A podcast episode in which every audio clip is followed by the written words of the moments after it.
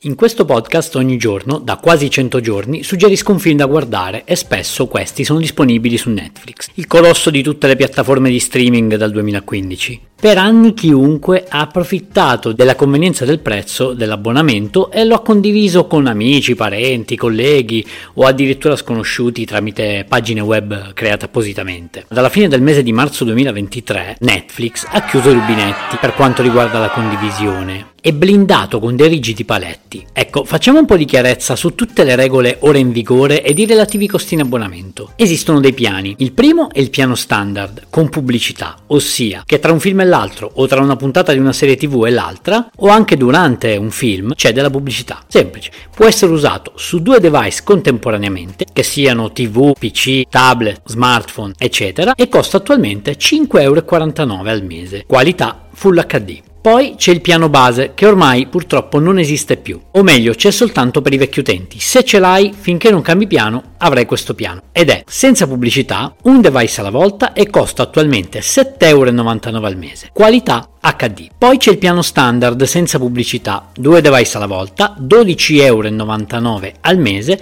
e questa volta Full HD. Per ultimo c'è il piano premium, si può usare fino a 6 device alla volta, costa 17,99€ al mese e la qualità è Ultra HD 4K. Però c'è un però. Quando dico quanti device alla volta si possono usare, intendo, o meglio, Netflix intende, purché siano tutti della stessa residenza e che vivano tutti sotto lo stesso tetto. Quindi che si connettano almeno una volta al mese alla rete wifi di casa. Quindi la domanda è, si può condividere Netflix con persone non residenti e che non vivono sotto il nostro stesso tetto? Ni, o meglio, sì, ma con dei piani appositi. Per esempio, al piano standard, quello da 12,99€ al mese, si ha la possibilità di aggiungere un utente extra non residente al costo di 4,99€ in più al mese in abbonamento, per un totale di 17,98€. Nel piano premium invece, quello da 17,99€ al mese, si possono aggiungere fino a due utenti extra non residenti, sempre al costo di 4,99€ cada uno,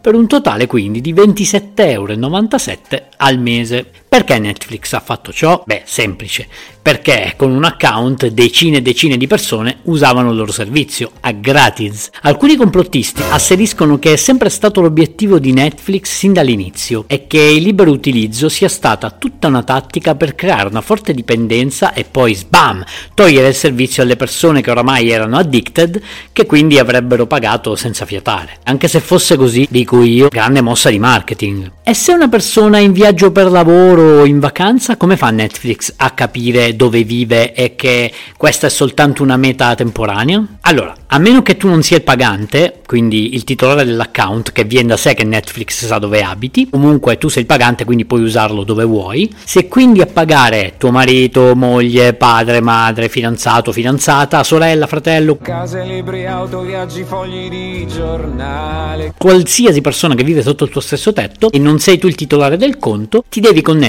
almeno una volta al mese alla loro stessa rete wifi, quindi alla rete di casa, e il gioco è fatto. Ma sorge un'altra domanda. E se sto via per vacanza o per lavoro per più di un mese? Beh, direi che se fai per lavoro qualcosa che ti porta via tutto questo tempo o sei da così tanto tempo in vacanza, vuol dire che guadagni parecchio o sei ricco e hai parecchi sgay. E se fai le pulci per 4,99€ in più al mese di utente extra, sei una persona taccagna, caccia fuori sti soldi.